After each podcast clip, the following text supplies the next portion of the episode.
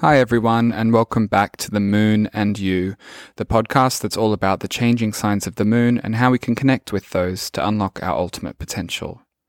My name's Jonah. I'm an Aussie living in South London, and this month we're exploring the sign of Aquarius. Aquarius is the 11th sign in the zodiac, and its name means water carrier or cup carrier. And ironically, it's an air sign, not a water sign. It's ruled by two planets, both Saturn, which represents structure, you might remember from the Capricorn episode, but also Uranus, which is the planet of freedom, change, and new ideas. Aquarius is one of the oldest uh, and most well recognized constellations in human history, and it's found in a patch of night sky called the Sea because it sits adjacent to other watery constellations like the constellation of Cetus, the giant whale, and Aquarius's neighbor Pisces, the fish. It's quite large, but it's not super luminescent. And one interesting fact about this constellation is that a number of the stars that make up Aquarius have exoplanets or planets that circle the stars. Its history and its prominence in the night sky really lend itself to a number of different cultural stories around it. So, needless to say, I'm pretty excited about this sign, and we'll be uh, traipsing all across the ancient world to learn more about its origins, its meaning, and what it might say about Aquarius season, and how we interpret the sign today. I'm sure I'm not alone in feeling like January passed quite quickly, but I've been able to find a few more moments of still this month, particularly when comparing it to December. So I'll begin as always with a couple of observations about Aquarius season and what I'm observing in my immediate surrounds. The first thing I've noticed is that in the past month we've had a lot of wind, we've had a lot of storms, some really damaging storms, particularly up north, and a lot of rain, but these have been counterbalanced by a few spring like days, particularly this weekend that just passed. I've noticed that the mornings have been more dewy and wet than frosty, which is a nice change. And in the mornings, I've been observing a few more songbirds as I wake. There's no dawn chorus yet, but I've still heard the wintry calls of a few birds like the dunnock and the song thrush, this is no word of a lie. On the way home from the gym today, I saw my first great tit floating about um, the high boughs of an apple tree between um, my place and, and my local gym, which was just uh, a nice little reminder that life is starting to spring back into action. The trees are still looking all sort of haunted and creepy with no leaves, but I've noticed that there are more and more of those deep mahogany buds swelling on some of the spring flowering trees like cherries, plums, pears, crab apples.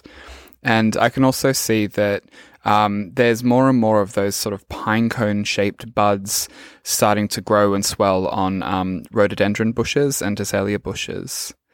Uh, I mentioned an apple tree just before, and something that I've noticed in the one that grows just behind my flat here is that I can still see some of the sort of gnarled, leathery remnants of leftover fruit um, on some of the branches. And every now and then I'll notice a bird come and sort of pick at it until it drops. And one thing that I've really appreciated more this month than any other month is that with no leaves on any of the trees, I've paid more attention to things like the lichen and the moss that grows on the bare branches, particularly on trees like elm trees, um, but also in garden shrubs. And there's something, um, you know, quite unique and beautiful about the fairy teals and the neon green and yellows and speckly whites that you really can't appreciate at any other time of year while there's leaves on the boughs.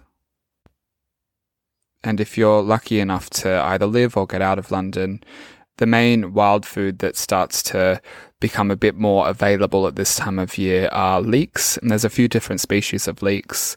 Um, and if you are lucky, you'll also spot the heads of early spring bulbs start to poke their head through the soil.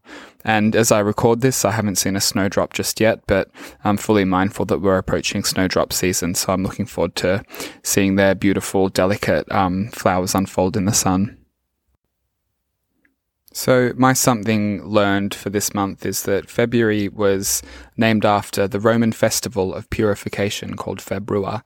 And during Februa, people would ritually wash themselves and almost cleanse themselves spiritually and physically ahead of the dawn of spring. In Old English, the month of February was called Solomonth, meaning muddy month, which is uh, pretty graphic, or uh, Kalamowanth, which means cabbage month. So that's a nice little reference to one of the few vegetables that, that are available at this time of year. So now that we've done that, let's move on to the stories about Aquarius, this um, very old constellation in the sky. And as always, we'll start with the Greek myths because they're so well recorded. And um, depending on how many books you read, there are a number of different stories attributed to this sign, but I wanted to draw out two in particular. The first, which is probably the most popular, is around the story of Ganymede. Ganymede was the son of Tros, who was one of, if not the first, king of Troy.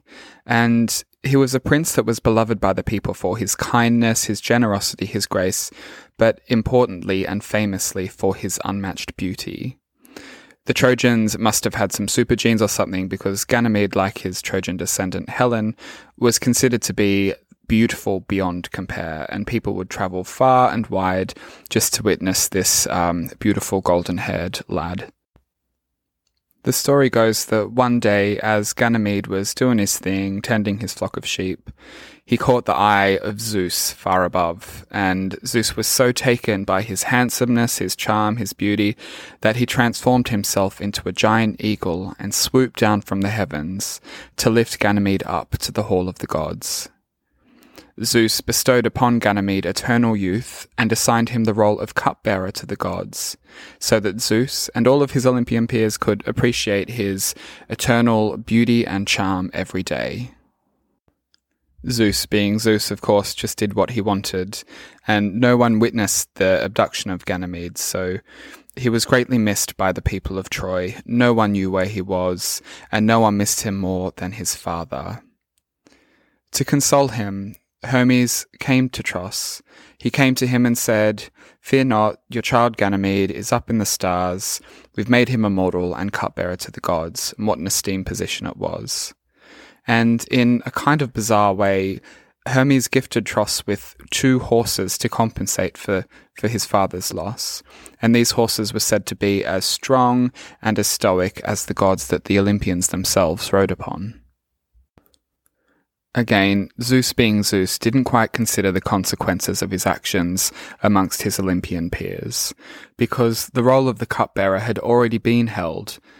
It was held by Hera's daughter, Hebe, and it said that Hera's rage was so uh, fierce and strong that she made Zeus immortalize Ganymede in the stars as the cupbearer Aquarius.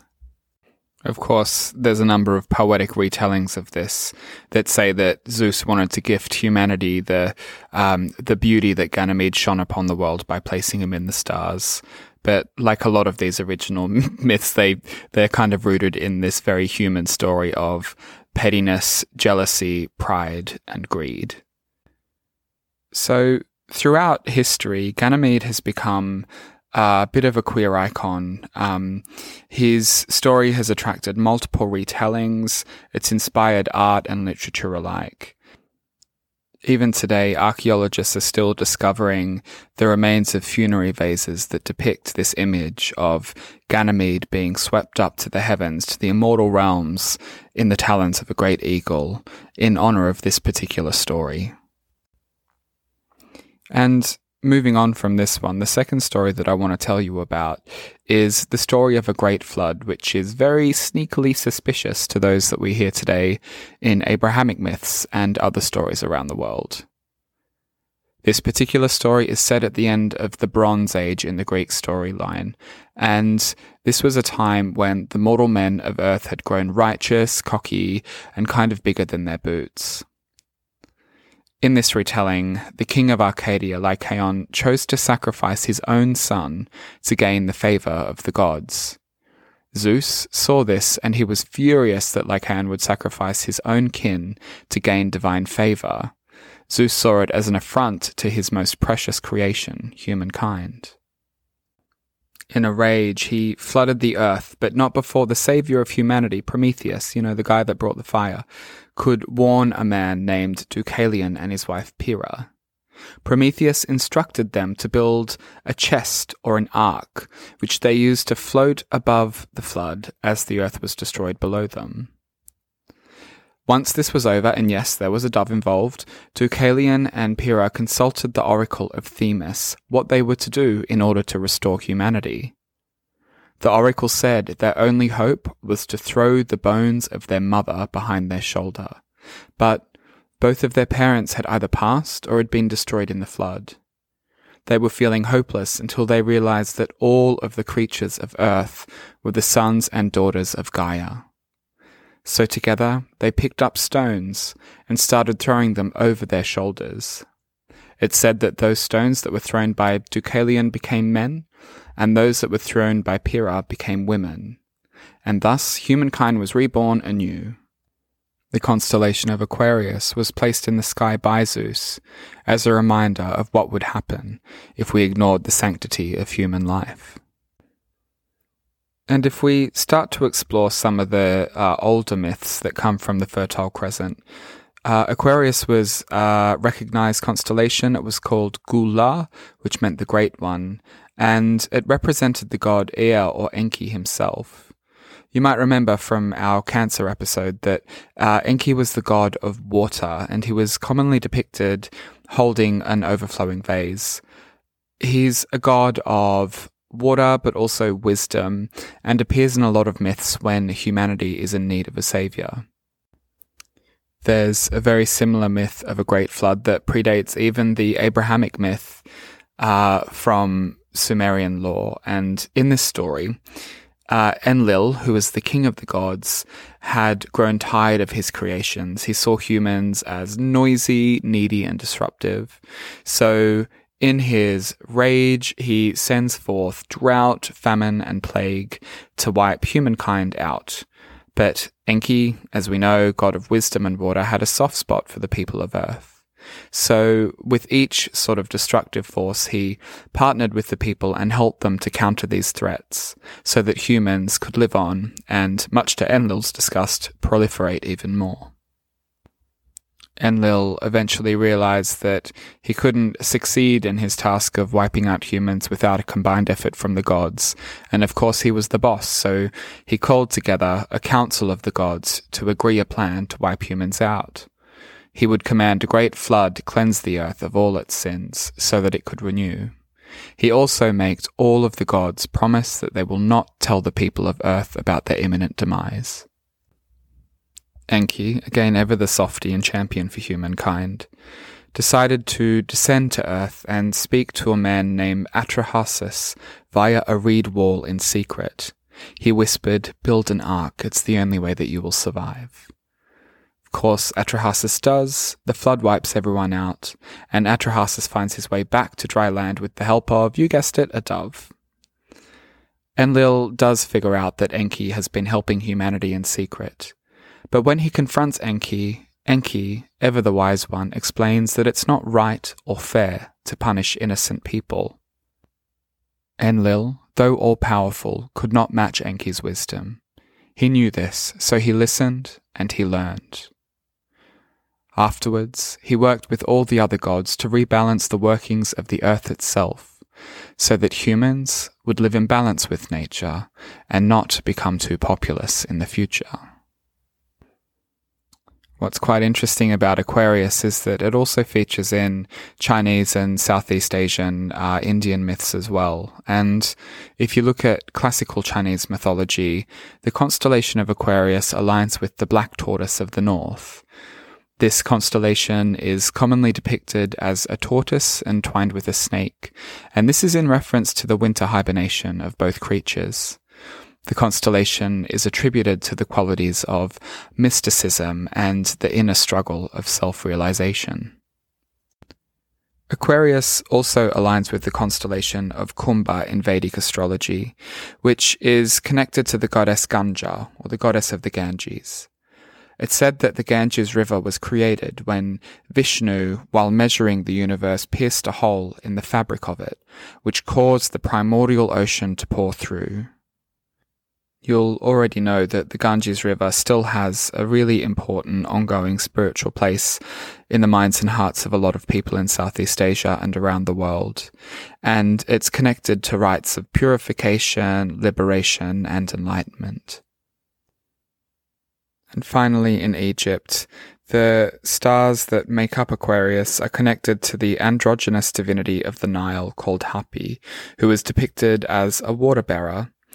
Hapi's water urns controlled the flooding of the Nile, which, as we know, was an essential part of the agricultural cycle throughout the whole region. So, what do all of these things have in common, and what can Aquarius season teach us about ourselves? I think there's a common theme in all of these stories that aren't just about renewal, but really about rebasing who we are, where we're headed, and what we do with our time here. We can reflect on Ganymede's new life amongst the gods, which is an entire reshift. We can think about the floods, so many floods that essentially rebased the entire human populace of Earth. And I think exploring this deeper and reflecting on the tortoise and the snake and, and the connection to the river Ganges, there's something more, um, I guess, spiritual about Aquarius that, that comes up around, um, enlightenment, around overcoming turmoil and attaining a higher state. I think the common theme and take home across all of these is kind of about letting go of how things are and to a certain extent the possessions that we accumulate in our life. We all know when we read all of these sutras and Buddhist texts, when when we read the Bhagavad Gita and all of these um, holy texts from from other parts of the world, that there's a really strong belief that attachment to worldly possessions uh, is just not good for our soul. So I think Aquarius um, kind of challenges us on that a bit, and perhaps these stories of floods and renewal are here to remind us of that. That what we really need to do to attain a state of peace and connection with the universe that is, is to just surrender a bit and let go of all the physical and mental clutter that surrounds our day to day lives. But we'll avoid the existential angst of all of that for today and instead focus our meditation on the cleansing element of Aquarius. In my mind, I don't see Aquarius as the cupbearer of nourishment. I see Aquarius as the cupbearer of a cleansing rain that we can all access whenever we want or need it. So when you're ready, find yourself a comfortable space, Put yourself in a comfortable position, whether that's lying down or sitting with your back straight, and get ready to go inwards.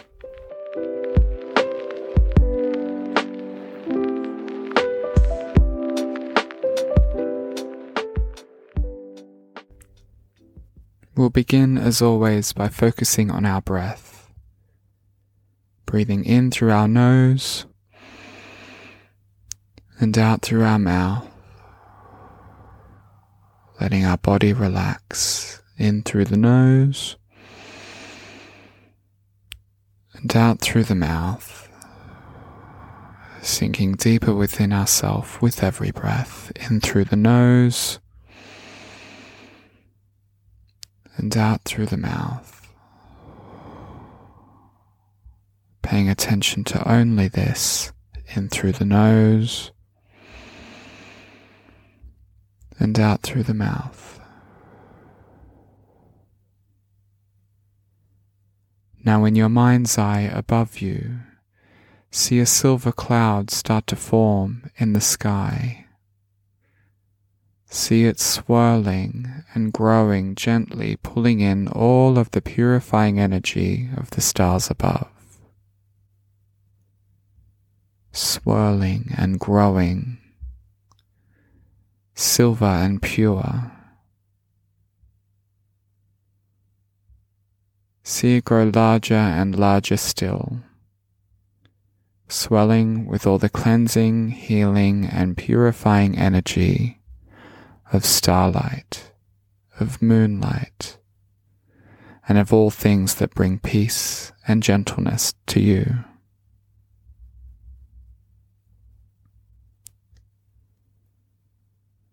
Now see the clouds swell and start to break as raindrops trickle down towards you on the earth below and fall upon your crown. As this silver water hits your skin, imagine it gently dissolving away all stress, all impurities, and all tension from your mind and from your spirit. Feel the rain trickle down, sliding over your crown, down your face, past your ears. Feel it cleanse away all tension, all impurities, and all stress as it moves down further, trickling down like water over the edges of your jaw and down your neck Feel the rain continue to flow over you, down your shoulders, down your chest and down your arms. Feel it as it washes over and through your rib cage. Feel it as you breathe in the silver water. Let it fill your body inside and out, your lungs trickling down, flowing further, enveloping you in its gentle silvery light. Feel it trickle down further to the tips of your fingers, letting you feel pure and clean and renewed. As it pours deeper and deeper down your torso, down your abdomen towards your hips breathing in that purifying energy as you also let it slide over your body and down further onto your thighs, flowing down past your knees, down past the shins and calves of your lower legs, breathing it in as it flows and down again over your ankles towards the tips of your toes.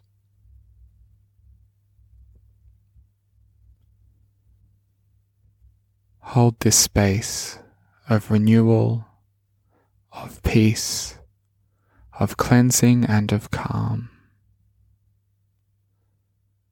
Having the water flow over you and having that silver watery energy flow within you with your breath breathing in through your nose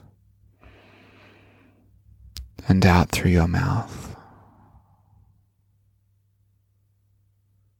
Let yourself be totally relaxed, totally clean and clear, one with that silvery light, one with that cloud that connects you to the stars and the moon above and one with your breath and body which connects you to the earth below. Breathing in through the nose and out through the mouth. And in through the nose and out through the mouth. Know that you can hold this space for as long or as little as you need. And when you're ready to return to the waking world, gently bring your awareness back to your physical form, to the edges of your body and the air around you, to the sensations of touch, taste, and smell, until you again feel anchored in your wholly renewed body and when you're ready to return to the waking world, gently and slowly open your eyes.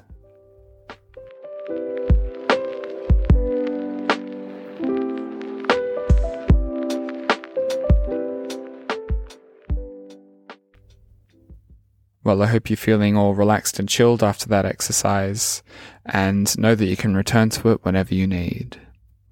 So, what are some of the practical things that we can do to really vibe with Aquarius season and make the most of it while it's here? I think the most obvious one is to do a spring clean. Aquarius is all about renewal and all about rebasing. So it's a great time to Marie Kondo your life, reflect on the clutter that you've accumulated over the colder months, and start to gracefully and peacefully let go of them. The second and hardest thing to do is to rid our minds of the clutter and trash that we accumulate from our day job, from our day to day interactions, and from the stresses and worries of 21st century life. It's a great time of year to stand up a new meditation routine, to reflect on grace, to reflect on enlightenment, and to reflect on what that actually means. And I think the final thing that Aquarius calls us to do in a much more tangible sense is to reflect on the type of human we are. In all of these stories of floods and abductions, of purification, a lot of them come down to one thing, and that is our potential. We could be annoying, we could be nasty, we could be cruel, we could be selfish. Or we could be humans that other humans want to be like, that our spiritual ancestors and our descendants will be proud of. Not easy things to tackle, but thankfully, we've got some time left before the sun comes out to reflect on these things, so that when eventually the sun does properly wake, we do feel renewed and ready to put our best foot forward. And that brings us to the end of this episode. But I hope you enjoyed it and join me for the final installment of this series on the 12th sign, Pisces. Until then, be kind and look after yourself.